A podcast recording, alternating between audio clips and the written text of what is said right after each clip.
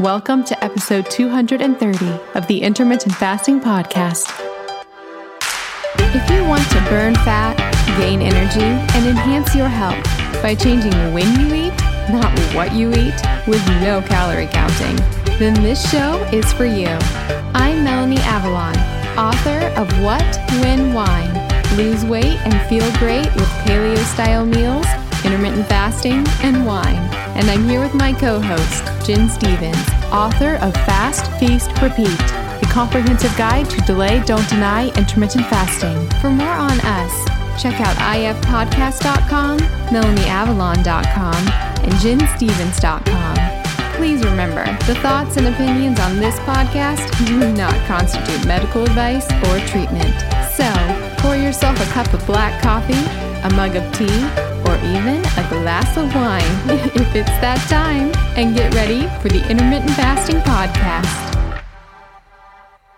One more thing before we jump in. Did you know that common ingredients found in skincare and makeup products can actually disrupt your endocrine system? These endocrine disruptors are a silent threat that can have significant impact on your health, including something that is very important to me fertility. Your skin is your body's largest organ, and what you put on it matters. Endocrine disruptors are chemicals that interfere with the natural hormonal communication in the body. It also matters during pregnancy. And that's one of the reasons I pay close attention to what I put on my skin while being pregnant. Studies have shown that exposure to endocrine disruptors can affect both male and female fertility. For women, these disruptors can lead to irregular menstrual cycles, ovulation issues, and even polycystic ovarian syndrome or PCOS. In men, they can reduce sperm quality and quantity, making it even more challenging to conceive. But it's not just about fertility. When it comes to fat loss, one of the reasons reasons that endocrine disruptors can get in the way of fat loss is because a lot of our toxins are actually stored in our fat. It's a way that our bodies protect us from those toxins. These toxic compounds can even work synergistically, amplifying their harmful effects and making it that much harder to shed unwanted body fat.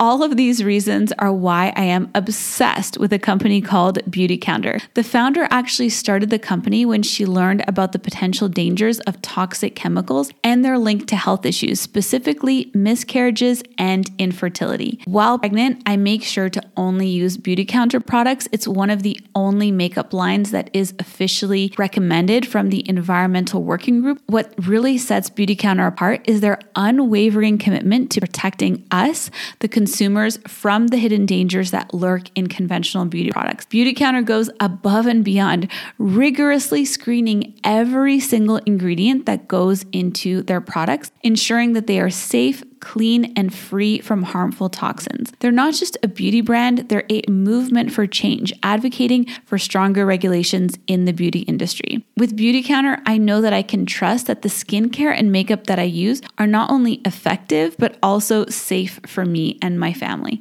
They have skincare lines for every skin type, as well as so many other incredible products. I absolutely love their overnight resurfacing peel. It's my favorite way to get anti aging benefits in a skincare product. The makeup is absolutely amazing. I have tried alternative beauty products in the past and none of them truly performed. But with Beautycounter, the foundation is so amazing. It makes me feel like my skin can breathe and it looks so dewy and beautiful. You can shop with me at beautycounter.com slash Vanessa Spina. New customers can use the code CLEAN for all 20 for 20% off their first order. Beautycounter.com slash Vanessa Spina. All right, friends, now back to the show. Hi, everybody, and welcome. This is episode number 230 of the Intermittent Fasting Podcast. I'm Melanie Avalon, and I'm here with Gin Stephens. Hi, everybody. How are you today, Gin? I am fabulous. Why are you fabulous? Well, I'm at the beach, but I haven't had a chance to enjoy the beach yet because I've been working so hard, getting trying to move stuff from the house to the condo and the condo to the house. And Lord, it's like like moving. I mean, I'm it's moving.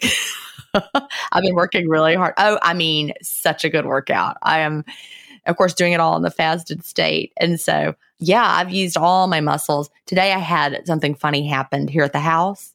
I was trying to change a light bulb in the ceiling fixture in the bathroom because it had like two light bulbs in it and I noticed one of them was out. And so I was just going around doing things.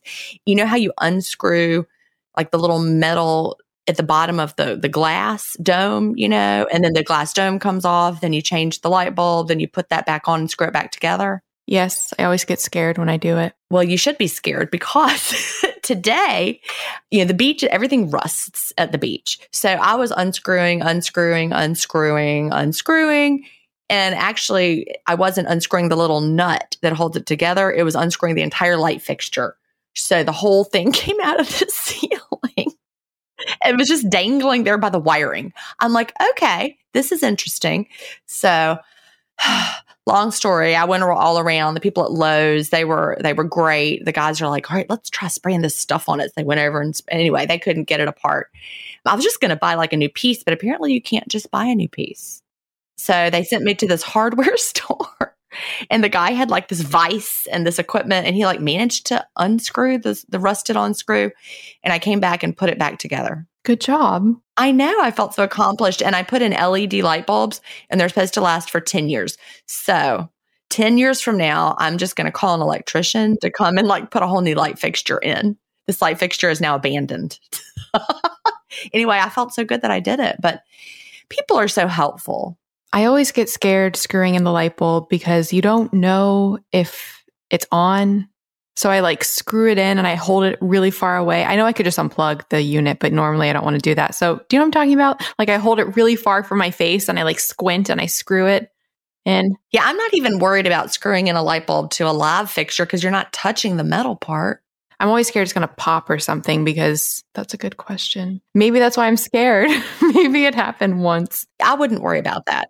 I've definitely had it like pop whilst holding it in my hand and it scares me. Okay. Well, I'm not scared of light bulbs, but I'm now terrorized about like, and, and in the other bathroom, the light bulb in there, I can tell it's got two light bulbs and one of them needs to be changed eh, because it's not on. And so I was like, well, let me just try to unscrew the bottom of this one just and see. No, it wouldn't even like turn. So I'm like, forget it. Forget it. All of them are like that. Everything at the beach gets rusty. I mean, it is just, it is true. It is a different kind of place.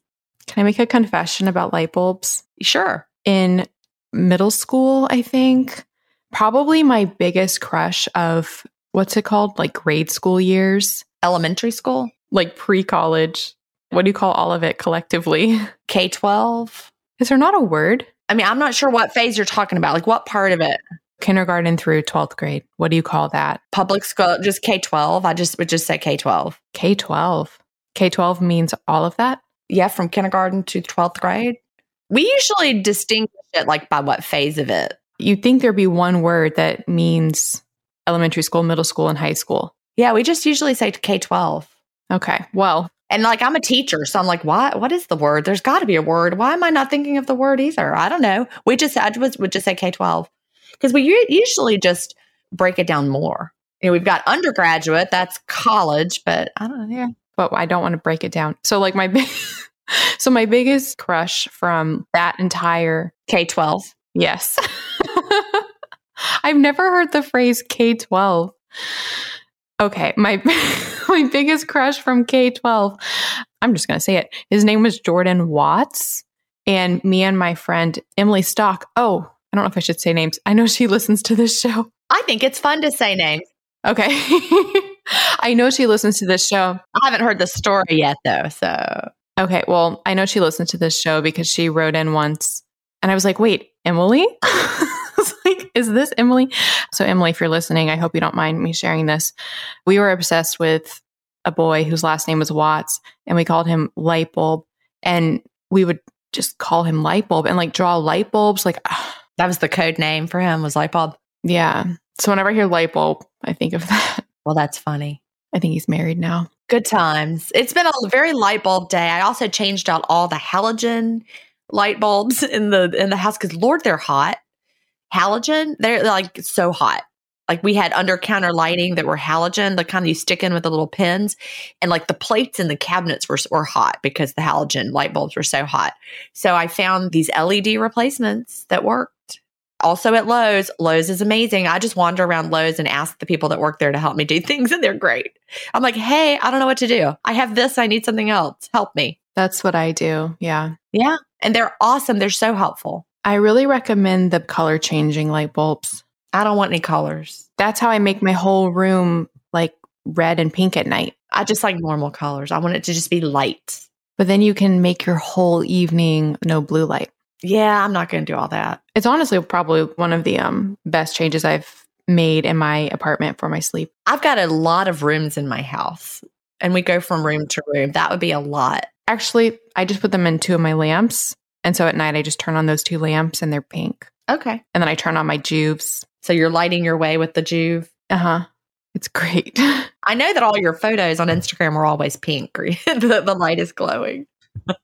I like the glow. Anyway, I'm like home improvement girl. So I could totally do that. I could do anything. I could put in. You could. Yeah. I support. It's a, amazing what you do when your husband is not here. Because Chad would have handled all that.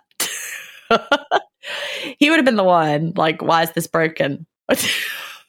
Instead, it was me. I always get really proud of myself when I like fix something that would have been fixed by my dad. And I'm like, oh, look at my new skill. Exactly. We can do it. Because you know, when you're a kid, you're so in awe of how your parents know how to do everything. And then you realize it's just because you acquire these miscellaneous skills over the years. Well, and you know, watching the people that come and work, you know, we're having the work done in our house and the people that work for the companies that are doing these things, I'm like, they don't have a magical skill set. They had to learn how to do it.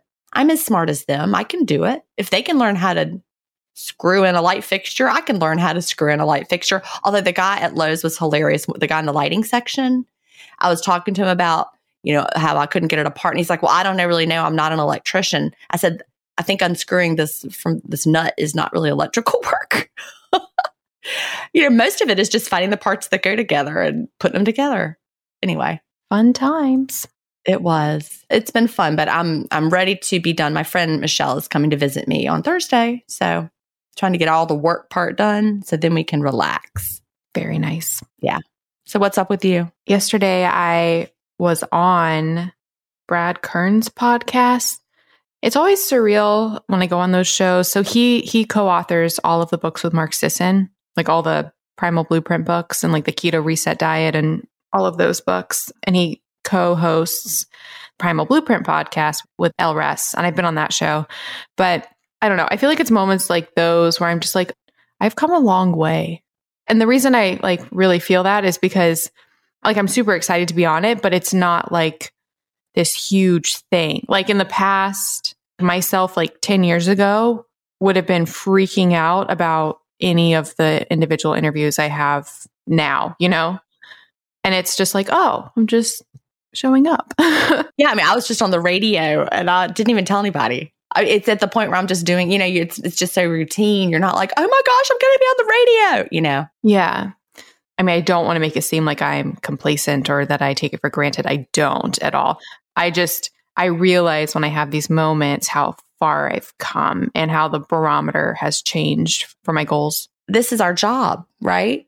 It's our job. Our job is talking to people on different media outlets, right? it's it's it's just making that shift to like, yeah, this is what I do. I talk to people for other people to listen to. And you know, my elementary teachers, all of my K-12 teachers, in fact, to pull out that K-12 again, they knew I was going to do something with talking and here I am. Yeah. Here we are, talking for a living. Now the goal is the TV show. So I would like to be at a place in the future where I'm just showing up for my TV show and I'm like, "Oh, just another day. Just another day on your TV show. Yeah, fabulous. I hope you get a TV show. I do not want a TV show. Although I do think that Cleanish would make a great TV show. I agree. I've never like wanted to be on a TV show, but I'm a teacher, you know, I I can I can do it. But I think it would be a great TV show like Marie Kondo went around and helped people, you know, say I love you, thank you for serving me to the things they were getting rid of or whatever. or it could be a docu series. Well, that's true, but I would like to go into people's homes and help them. That's the way I was picturing it. See, I am more like, let me help you figure out your house. You know, I don't want to do a docu series. That is a big no. like an expose on the kind of thing? Like, no. No, docu series is it's like a documentary in a TV show format. Well, I, I know, I know. I know what it is. But like where we're talking about the issues, like the science behind it, is that yeah, I don't want to do that. See, I'm I'm more like you know, you can do the docu series. That's your boat. you go sail on the docu series boat. I want to help people look at what's under their cabinets. Like I'm like in the nitty gritty, right? That's me. I'm at the application phase. we could do a lot of TV shows between us. We could. You do the the science part. I mean, I like the science part. I understand the science part, but I don't want that. I don't want to do a docu series. Well, I really want to do a talk show. That's what I really want to do. Like the podcast now, but but as a talk show. Mm-hmm. Like with like a live studio audience.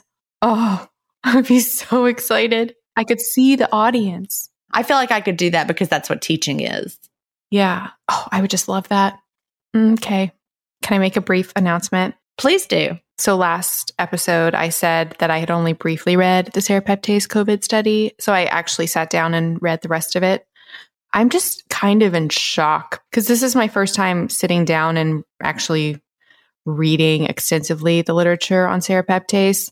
It really is a wonder compound. And I'm kind of shocked it hasn't been taken by the pharmaceutical industry and made into a drug. Can they do that though? That's why I'm not sure. This is the way I think that they could. I don't want to like put this out to the universe, but I feel like if the pharmaceutical industry finds something that they normally can't make into a drug because there are the rules about because it's unpatentable. Yeah, yeah. But I think what they can do is try to f- make studies to show that it's unsafe as a supplement and then get it regulated that way and then turn it into a drug. There's a conspiracy theory out there that that's what's happening right now with there's some compound that normally would be a supplement but now all of a sudden there are all these studies saying that it's unsafe. What what is it? It's Robb Wolf actually had an episode all about this. It's NAC. So that's something that used to be you could just buy, but now the FDA is turning it into, I think, requiring prescriptions. So I think that's the route that could be taken. It's interesting because the article I was reading about serrapeptase and COVID, they're basically proposing that serrapeptase be made into a pharmaceutical to help treat COVID. And it's published in a clinical journal. A link to it in the show notes. But they go into all the mechanisms of action, all of the different things that it could do, you know, specifically with COVID and inflammation and with the mucus. And there's so many things it can do. But then beyond that, just its anti inflammatory potential, its antioxidant potential. And it really doesn't have side effects. I mean, from listeners, the biggest side effect I hear is some people get GI distress from it. And it's hard for me to know if it's actually the serrapeptase or if it's the brand they're taking. But in any case, I am obviously a huge fan, but now I'm even more of a huge fan. So for listeners, I will be making my own pretty soon. So you can get on the pre order list and definitely get on the pre order list because the email list almost has the amount of people that we're going, going to do for the pre order. So I anticipate the pre order is probably going to sell out. So it's going to be a thing where like, when you get the email, you're going to want to jump on it. So you can go to melanieavalon.com slash serrapeptase, and that's how you get on the email list. Very cool. Hi, friends. I'm about to tell you how to get my favorite electrolytes for free, plus special announcement. LMNT's new chocolate medley is here. So, when you think electrolytes, you might think summer and hot times and needing to stay hydrated. But did you know that hydration is actually super important in cold weather as well? There's an idea out there that cold weather reduces our hydration needs. That's not true. So, in the cold, two main things can actually increase our metabolic rate. You may be working harder, tramping through the snow, and you can be wearing cumbersome winter clothing that can actually raise your energy needs by 10 to 20%. And as your metabolic rate raises, your sweat rate raises. And you need to replace those fluids with electrolytes. You also lose more water when it's cold through your breath. That's because cold temperatures contain significantly less water than hot temperatures, aka it's drier outside. When you breathe in that cold, dry air, your respiratory system actually acts like a humidifier so that your body can be warm and humid like it likes to be. Of course, that drains your hydration reserves as well. One study actually found that respiratory water loss after a full day of activity nearly doubled at freezing temperatures compared to the 70s. On top of that, when you're cold, you actually become less thirsty, possibly from blood vessel constrictions in the cold, which can trick the body into thinking the blood volume is higher than it is. In other words, it's cold out there. You probably need hydration. And electrolytes are so key for all of these cellular processes in your body, all of your energy production. It all requires electrolytes, but it can be hard to find electrolytes which are clean, without unnecessary fillers, and which you can feel good about drinking. That's why I love LMNT. There's a reason I'm obsessed with it. There's a reason all you guys are as well. And like I said, I'm so excited because LMNT's new chocolate medley is here, featuring chocolate mint, chocolate chai, and chocolate raspberry. And this is a limited time, so you definitely want to stock up on these now. Plus, you can get a free gift with purchase when you purchase that chocolate medley or other LMNT electrolytes. That's right, you can get a free sample pack, eight single serving packets for free with any LMNT order. It's a great way to try all eight flavors or share LMNT with a salty friend. You can get yours at drinklmnt.com slash ifpodcast. That's drinklmnt.com slash ifpodcast. By the way, those chocolates in that chocolate medley make delicious hot chocolates. And of course, as always, LMNT has a no questions asked refund, so you have nothing to lose. So go to drinklmnt.com slash ifpodcast to get your free electrolytes. Shall we jump into everything for today? Yes. And we have some feedback from Annie. And her subject line is the best NSV, which stands for non scale victory, for anyone who doesn't know that. All right. She says, Dear Gin and Melanie, about a year ago, two different gynecologists told me that I had PCOS because I had various symptoms. They gave me different pills, but I always felt that there was so little information, and I started to read a lot about it on my own. When I searched for insulin on the podcast app, I found your podcast in January of 2020. I listened to your then around 200 episodes and started to fast, sometimes only 16 hours, sometimes 40. I always did what felt best for my body at the moment. After some months, I stopped taking the pill since it didn't make me feel good. And since then, my period has been super regular. I haven't missed a month. After a while, I told my best friend, who is a medical student, that I was fasting, and he has now become more hooked than me, and we've been doing it together ever since. I feel that I'm so incredibly in tune with my body more than I ever was before. I feel better, and I've learned so much during this journey. I always thought that I wanted to email you with a thank you. And today I got the best reason because I was just told by a gynecologist that I do not have PCOS anymore. Since I started, I have not lost any weight, but I don't really need to either.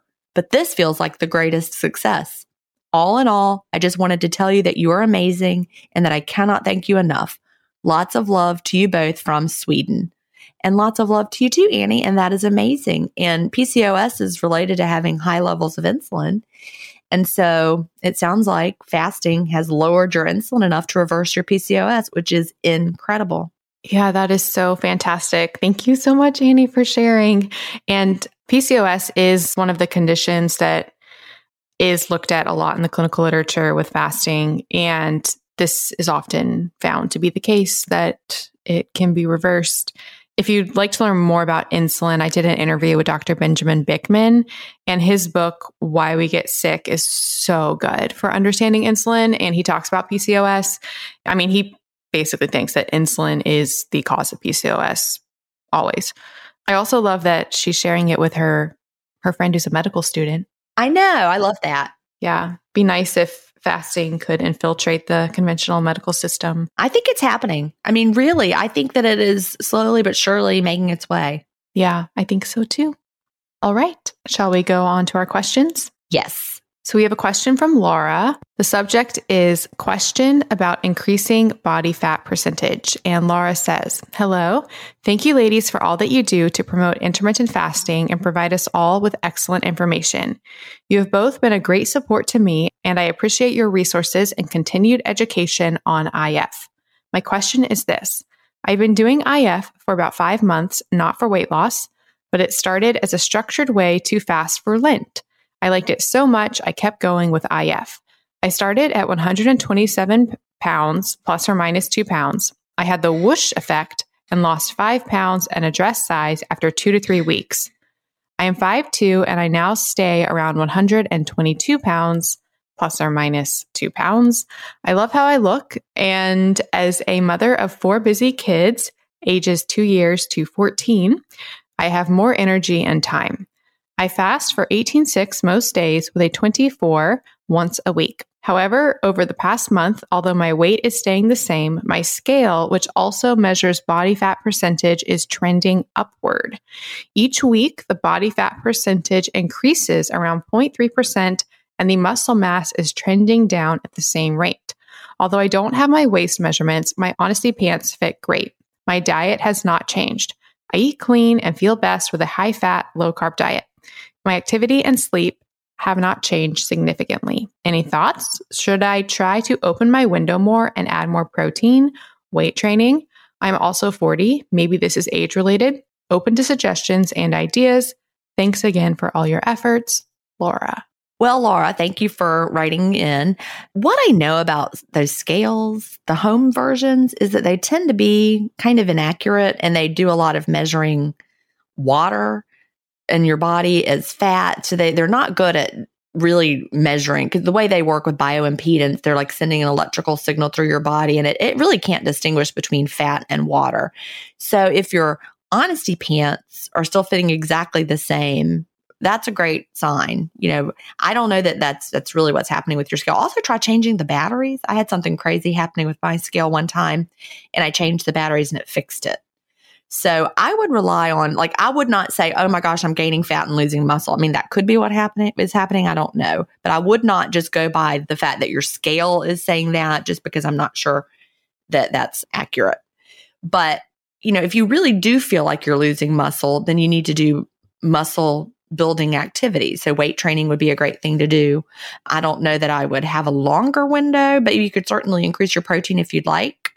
See about that really, it's just hard to know if that's what's really happening. So it's hard to say what to do. But if it is happening, then working on building muscle would be a great thing to do. What do you think, Melanie? Yeah, you said pretty much the entirety of my thoughts. Those scales, I really wouldn't recommend, especially the ones that you buy that have at home.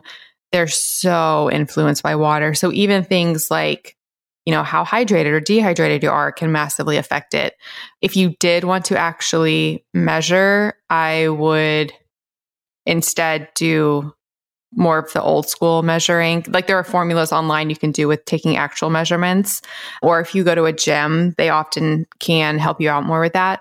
But basically, I thought Gin really nailed it in that it might not be actually happening. If it is, either way, it's it's not going to hurt you to focus on muscle. And especially so age related muscle loss is a thing. We tend to lose more muscle as we age. So focusing on maintaining or even building it is fantastic. So weight training, resistance training. I'm going to have an episode pretty soon with John Jaquish. He makes the X3 bar system, and I'm very much a fan of that system now. That's resistant bands, and his protocol, you actually, I mean, it's so short. Like you do it a few days a week and it's like 10 minutes. It's made to maximize all of your muscle maintenance, muscle gains with minimum stress. I should remember this after doing the interview, but it works with the range of motion to give all of your muscle the maximum muscle building stimulus without being limited by range of motion. So when that episode comes out, I'd recommend listening to it, but it's going to be a while. But in the meantime, his system is at melanieavalon.com slash x3 and the coupon code save 50 will get you $50 off it's kind of nice because i don't think there's anything going on with your scale i don't know that your scale is accurate but it's kind of nice that it tunes you into the importance of your muscle because it really can't hurt to focus on muscle. So, adding in activities and also adding protein definitely. I agree with Gin. I wouldn't lengthen the window necessarily, but adding more protein could be a nice thing. Awesome. So we are on the same page there. Very nice. Shall we go on to our next question? Yes. We have a question from Becky, and the subject is question about blood glucose. She says, Hi, Gin and Melanie. I have a question about blood glucose. Maybe I shouldn't have read that part since I just said that. All right. She says, I started wearing a CGM two weeks ago just out of interest. I'm not diabetic or pre diabetic, and my A1C and glucose levels are normal. However, occasionally throughout the couple of weeks, my blood glucose has dropped into the very low range. This is not during fasting, which I tend to do for 16 to 18 hours per day, but it's usually during my eating window. And I've been trying to pay attention to things, and it doesn't necessarily happen after I eat sugary foods, but more often seems to be after I have carbs.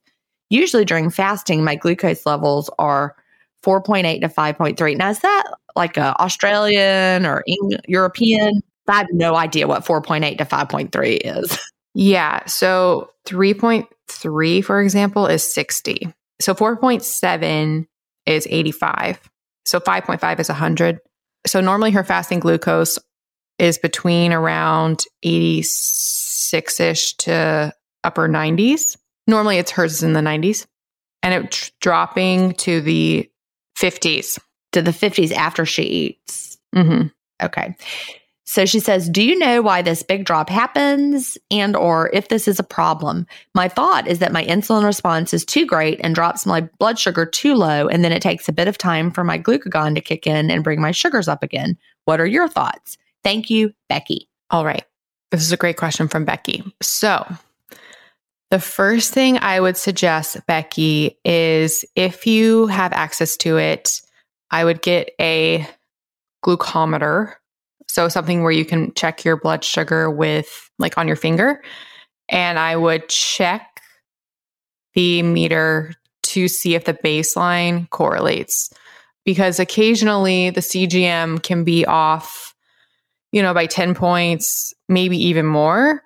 So I would just do that to check. If the baseline is off, it doesn't mean, and we talked about this before, but if the baseline is off, the precision will be correct. So basically, even if it's off by 10, it'll always be off by the same 10. So check that just so you can figure out because it, it's possible I could see how it would be off and maybe that drop isn't quite as low as you're thinking it is. In any case, regardless, the drop is happening. So the, so the precision is accurate. And yes, this actually is pretty common. I experienced this. So I was wearing a CGM for months. Then I took some months off and now I'm wearing one again. I've been wearing one for about three weeks now. So, like right now, my blood sugar is 90. The pattern I've noticed in me is actually very similar to you, Becky. I have fasted blood sugar that's good throughout the day. Actually, when I do cryotherapy, it shoots way high up and then it goes down after I eat, I get the same drop like you do. It doesn't go down to the 50s, but it does drop a lot and then it goes back up again. And I do think it is a basically a hypoglycemic response from over I don't know if I'm overproducing insulin, but I mean, I guess so. And then finally, you know, it, it raises again when your body makes the is she doing a low carb diet? She didn't say. She didn't say. So if she was doing a low carb diet, then it would be probably things like glucagon or the liver producing cortisol to bring back up the blood sugar. If you're eating a high carb diet, it could just be a matter of the carbs getting mm-hmm. shuttled into the cells and then released back, and then levels become stable again. So, is it a problem? Well, I'm not a doctor. I don't know how much of a problem it is. My question to you is when this happens, do you feel starving and ravenous, or would you not have had any idea this was happening if you hadn't worn a CGM? I wonder if she's shaky because I feel like if, if your blood glucose is making you, is dropping down and you feel shaky and unwell, that's a problem. She just says it doesn't necessarily happen after I eat sugary foods, but more often seems to be after I have carbs. Okay But like if she's not feeling shaky, what's so interesting is the fact that we're wearing these CGMs now. People who had no idea what their blood glucose is doing are like, hey, this is what my blood glucose is doing. Is it normal? When really we wouldn't even have had any idea. So maybe that is totally what Becky's has always done. And it's normal. The thing I think is t- something to be more worried about because if you're having these drops, but you're not experiencing them as a negative feeling in your body, I personally wouldn't be too concerned. Like I wouldn't be as concerned about the lows. It's more the the super highs that people don't realize are happening. Those are what I think are pretty concerning. Either like, you know, huge massive spikes that they don't realize are happening or baseline high resting blood sugar levels that they don't realize is happening. So, I wouldn't stress out too much about it. I would check the CGM. And what you could do is you could play around though and this is like one of the great benefits of having a CGM is you can, you know, figure out what really works for you. So there's no harm in playing around with your food choices and your macros and seeing if you can find a, you know, type of diet or meal or combination where you don't experience that crazy low.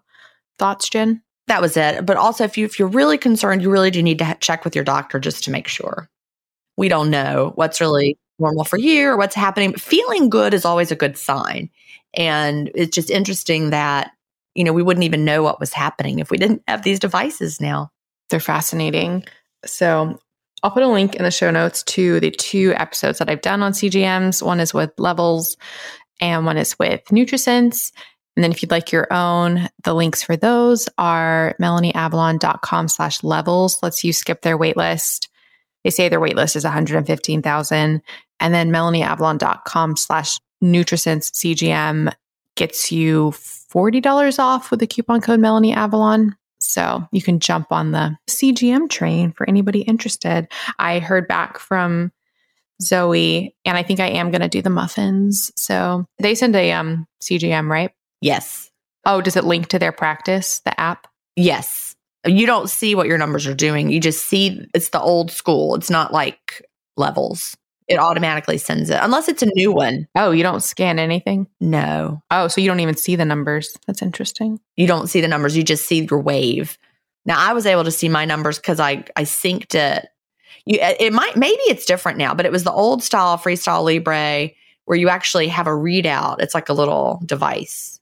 Oh, not on your phone, not on your app. Oh, interesting. Right. I mean, it might be different now because you know things technology changes. Like i have the levels at my house to do. I'm going to wait till i get home from the beach do it in september. They sent it to me to try. Thank you for having them do that. I'm really excited to try it. But it's really different since i'd done the zoe. I'm like what? I feel like i'm missing. What is this? But you just attach it to yourself but that's it. And then you scan that. So it's different than that. I'll let you know if it changed. It might have changed but i, I was able to sync. Like you had to then get your little sensor reader and it would like sync with the sensor reader. And then I was able to take the sensor reader and connect it to my computer and then upload it through this third party system and see what my numbers actually were. You know what made me so excited recently in this whole sphere? What? Did you know they make HbA1c meters? Nope. So I was concerned because I got back my HbA1c and it was two points higher than it's been. And that did not make sense to me. And I was lamenting to my friend James Clement, who I've had on my show. He wrote a book called The Switch, and he was like, I'll send you a meter. It was like a glucometer, but it tests your HbA1c. It was so exciting. Except the Lancet to get the blood for it was very intense. It requires more blood. And I was not anticipating the Lancet being so effective. Good luck with the Zoe test because you do have to squeeze out a lot of blood for that one. You have to drip it on this card. Lots of it. That was the worst part. I did not like dripping my blood and like squeezing, squeezing, squeezing to get all the blood out because it has to go up like on a pregnancy test, you know, it has to go up like the liquid. You have to get enough blood that it goes up this little, like it. They send the Lancet, right? Yeah, they send you all that. If it's like the Lancet that came with the HbA1c meter, I was fine because it was very effective. Well, I didn't like it. I didn't like doing that part, but I did it. It was worth it for the data. Worst case scenario, I guess I could go in any lab test now do a blood draw. Yep. Awesome. All right. Any okay, so our next question. All right, we have a question from Rebecca, and the subject is fasting insulin number, which should fit in very nicely because it talks about some things we just said. Gin and Melanie, before I jump into my long email, sorry, thank you for making a difference in my life and countless others. I wrote a question last year and you read it in episode 194. Thank you. It was in regards to my HbA1c. Oh, looky there. Oh, wait. I just realized we didn't even say what HbA1c is. I'll say what it is after. Okay. She goes on to say, You mentioned about getting a fasting insulin test done, which I did via walk in lab this past May. Here's an observation and a question. Since in episode 221, you both talked about glucose and fasting insulin possibly going hand in hand. Well, after fasting 12 hours, my glucose was 116, but my fasted insulin was 2.5. I can't swing a CGM, so I just have to rely on periodic blood work. Any thoughts on these very far apart numbers?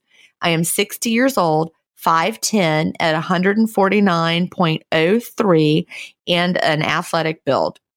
My CRP, which indicates inflammation, a diabetes indicator as well, is 0.50, which is great. You two have become best friends in my head, and thank you. And so sorry for this very long email. Obviously, I am not good at condensing. All right, Rebecca. Well, thank you so much for your question. So, well, first of all, bravo for being interested in all of this and, you know, testing your fasting insulin on your own. That's so cool that she, you know, decided to do this. So, both blood sugar and insulin, the tests can fluctuate a lot. I think that's one of the things with the CGM that people really realize is just how much blood sugar can fluctuate throughout the day, which can be pretty misleading for people getting blood tests because there are so many factors that could affect your blood test and so when you go into the doctor, you know, you could get a blood sugar spike for something unrelated to your, you know, overall blood sugar levels and it can make it seem like your blood sugar is either lower or higher than it normally would be. Insulin as well. Like we don't know quite as much about the stats on insulin, but I did ask Dr. Bikman this personally, not from this question, but from another question, wanting to know about fluctuations in insulin. And he was saying that yes, the tests could fluctuate and they could also be off the same way that blood sugar can be. So I say all of that to say it could have been misleading information. It would be nice. I know she said that she can't swing doing it a lot. It would be nice if you could do it again and see if you have that same pattern. Because if you continue to have that pattern, that would be a little bit strange. But this is just my thoughts. I'm not a doctor. This was a fasted test, so 12 hours. It's unlikely. So the fact that the, the insulin was so low, I feel like that's more a stable reflection of how the insulin is while you're fasting because it's unlikely that if you were that fasted, that your fasting insulin would just spike up compared to blood sugar, which you could have gotten nervous or had some coffee or exercise or the liver just decided to pump out some more glucose. That could easily spike up. So I mean, it's really nice that you had that low insulin number. So, what I'm saying is, it's very possible that you have low insulin and that you also normally have lower blood sugar, but it just spiked. But again, it's hard to know. So, what I would do is, I know you aren't able to get a CGM right now. You could get, we mentioned it earlier, a glucometer. Those are pretty affordable. And the great thing is they let you check your blood sugar all the time. I mean, it's like unlimited blood sugar tests. You just have to buy the test strip refills. Compared to the earlier things we were talking about, about large amounts of blood needed, they're tiny, tiny pricks that are required. I have a Keto Mojo and it actually measures both ketones and blood sugar. I also have a Bayer blood sugar so I'll put links in the show notes to both of those.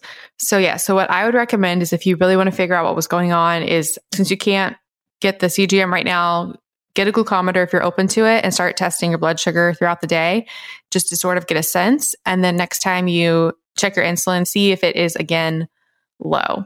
What's really interesting is I was just learning about the HOMA score. There's actually a calculation that you can do. And now I want to go back and look at my lab test and do it. And you could do it for this, but it's a, um, a mathematical equation to determine insulin resistance based on your glucose and insulin. Although now having said all of that context about how the numbers can be off, I do wonder about the implications of it if the numbers are off a little bit. So it's the HOMA IR formula, and it's actually fasting glucose times fasting insulin divided by 405. And you want that to be less than two for insulin resistance. Ideally, like the lower the better. So, Rebecca, so your HOMA IR score is actually 0.71, which is really great. So, I think, I don't know, I would not be too concerned. If you like, I would do any of the things I said about continuing to monitor, but those are my thoughts. Oh, and then the HbA1c, because we didn't define it, it is a marker of blood sugar levels over three or four months. And that's because the turnover of the red blood cells is about that length. So it shows overall level of glycation of your blood cells from blood sugar in your bloodstream. And I always forget what the number is. I think, um, you know what's really interesting, Gin? This made me I find this fascinating and it, I find it concerning. Did you know that in 20, I don't know when it was, I was just reading a book, they raised the level of HbA1c for diabetes like an entire point? No, I didn't know that. Mm-mm. I just find it concerning that we adjust our standards to a diseased population. Like, why? So we have like the standard population, but because of the rise of diabetes and metabolic issues, I just don't know that it's helpful to raise the standard. Well, it's like I was talking to somebody yesterday recording the podcast, Intermittent Fasting Stories, and she was talking about her fasted insulin levels. She just got her number. And she said that she was told by her doctor that the range from, I can't remember, something under five, I can't remember the number that he said, to 20 was normal. I'm like, well, you know, 20 might be normal, but it's not healthy for insulin. Yeah but that's what i'm saying is you know we we have all these and the, the, same with you know a1c like you were just talking about that they've raised it to be normal and that's not normal. Yeah it's just it's very concerning. That's why we love on here we've worked with Inside Tracker before and what they do is they do blood tests but they look at it by their ideal ranges rather than the conventional ranges which i think is so so important. There's so much difference between 20 and 5, for example, with insulin, you know? Like if you got an insulin of 19, that ain't good, you know? It might be normal, but certainly not optimal. Yeah, I don't have it right now, but I think it was that it I think the A1C had been increased from like 5.5 to 6.5 for diabetes. I wonder what the reasoning is. Is it they want to diagnose fewer people officially? I mean, why would they what would be the motivation for doing that? Insurance companies doing it for some reason? Yeah. Like, is it because, because the reason you could say is, oh, well, more people have higher levels. So that's what's normal. So that's the standard. But to change the definition of diabetes, I don't know. I, it's a good question. Yeah. I would like to know why. That would be interesting. So we have a question from Dana. The subject is meal timing during eating window. And Dana says, I currently do a 17 7 daily fasting. Whenever people say that one, I always pause because I feel like it's a, like most people don't say 17 7. I don't know why. Do people just like even numbers? well, what's funny is people do 19.5. People do 19.5 or, you know, all the others. So I don't know why 17.7 wouldn't be a thing if you could do 18.6 or 16.8, you could certainly do 17.7, or you could even do like 16.5, you know, 7.5. oh, goodness. Well, Dana's doing 17.7. She says, I could easily do with just lunch, 12 to 1 p.m., and dinner at 6 p.m., but I am worried about getting enough protein and fiber in just two meals. So I have a chia seed fiber slash protein shake that I try to get in, in addition to lunch and dinner. What is the best timing to have that snack? Midpoint between lunch and dinner, or is it better to cluster it with either lunch or dinner to maximize the number of hours between meals in the eating window? Now, Dana, I would like to have you define the word better for yourself. there's so many things like which is better for convenience. You know, what happens in the middle of the afternoon if you have it then? Does it make you hungry after you eat it? Because, like, I know that if I have just something small, random in the middle of, you know, like let's say I was going to eat two meals one day and then like lunch and then dinner, and then I had something small in the middle, it would make me hungrier sooner. So you just have to fit that in where it feels right to you. I'm not going to claim any of them is better. So if it works better to have it with your lunch or with your dinner, do that. If you like having it in the middle of the afternoon, have it then. If it makes you feel weird after you have it, then don't have it then. But if you, you know, if you have it in the middle of the afternoon and you look forward to it and you love it and you feel great after you have it, have it at that time. Yeah, I agree. Well, with me and my digestive issues, I would do for me, for example, what would feel the best digestively. I know she's asking about, you know, maximizing the hours between meals. I try not to worry about all that because once your window's open, your window is open, your body's digesting food, there's stuff going on. I just figure windows open, windows closed. I, I, don't want you to really micromanage the window so much and like worried about what's the best thing. I don't know. That's just my brain thinking. I know some people think differently than me, and that's all right too. To that point, exactly. Like it's highly unlikely, I mean, depending on what you're eating, but it's highly unlikely, in my opinion, that you'd be able to eat at 12 and again at six and enter the fasted state in between. So you're not going to be entering the state of turning on the epigenetic changes and the, the signaling pathways for the fasted benefits. So there's really no point in trying to achieve that goal. like you can just keep eating in between. But the thing is, that doesn't mean that, oh, I'm in the eating window. So it doesn't even matter if I just keep eating. And what I mean by that to clarify is just because you're not going to hit the fasted state doesn't mean that eating more isn't eating more. That's meaning we're not recommending overeating, right? you know, I could make a case for that it's, you know, quote, better to have it in the middle just after going through Zoe and realizing, you know, it takes your body a while to clear out, you know, the excess glucose, the excess fat, and that having too much in your body at one time, you know, like Marty Kendall even talks about this, you know, too much energy in your body at one time. So you want to spread it out a little bit. You know, that having it in the middle of the afternoon, I don't think is a bad thing. Yeah. I think this is definitely, yeah, I'm, I like your answer. Definitely a question where just do what feels right. I think people really, so much of this is self experimentation and just finding a window that works for you. And that se- sounds like a cop out answer, but there's not some perfect solution that and some perfect answer that you're, you know, magically going to find. I think people stress a lot about doing everything right. If that makes sense. Yes, and like well there's got to be the best time to have this but and you know, there's so many things going on in your body mean, like like I said, when I went through the Zoe testing and understood, you know, like when I spaced my food too close together, I got a lower score because my body hadn't had time to clear out the last one. So, and also the volume makes a difference. Like I've had a little bit, and then later I had a little bit. That's different than having a whole lot and then having more. I mean, it just the way that you crowd it in together can be a problem if you're having too much. Yeah. I think it's so freeing with fasting and diet as well. I think it's really freeing to, okay, this is my analogy. I have an analogy, Gin. It's like, okay, I feel like it's like a coloring book with like the outlines. So when you're a kid and you like pick up the coloring book and you're trying to decide which one to color, you find the the picture with the outline that you like. And then you just really stick to that outline and then you color it in however way that you want. So, like with the fasting, you can pick a window that you're sticking to and then kind of just trust the process, like trust the outlines and, you know, color within that. And you can color it however you want.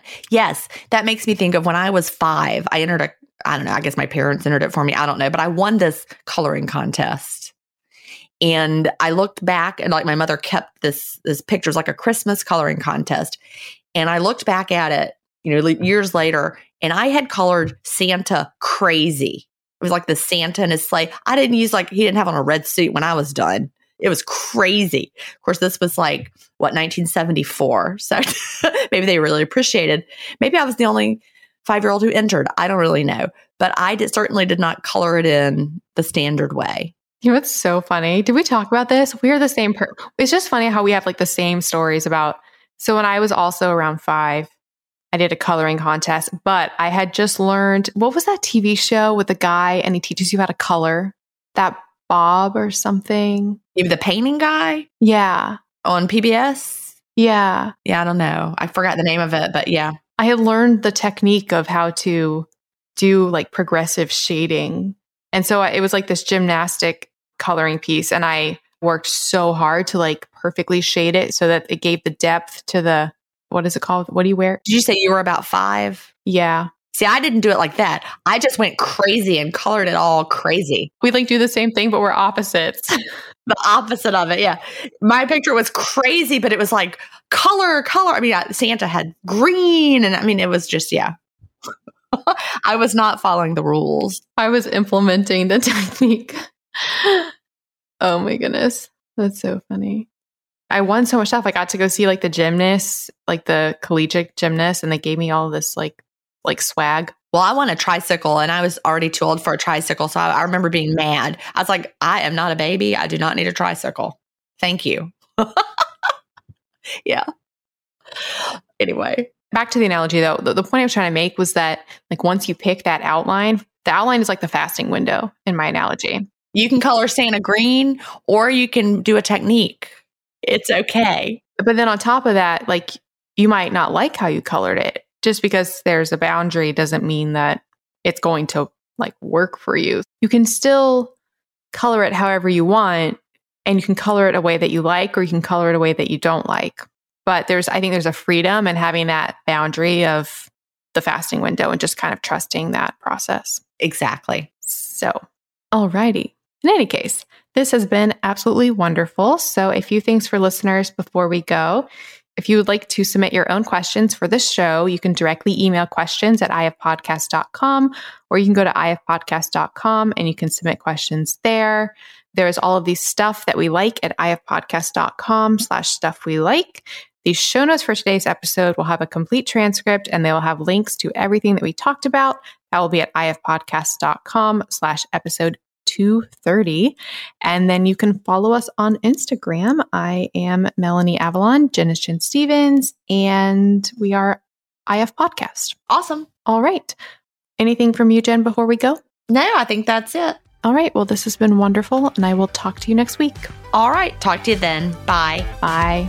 Thank you so much for listening to the Intermittent Fasting Podcast. Please remember that everything discussed on the show is not medical advice. We're not doctors. You can also check out our other podcasts, Intermittent Fasting Stories and the Melanie Avalon Biohacking Podcast. Theme music was composed by Leland Cox. See you next week.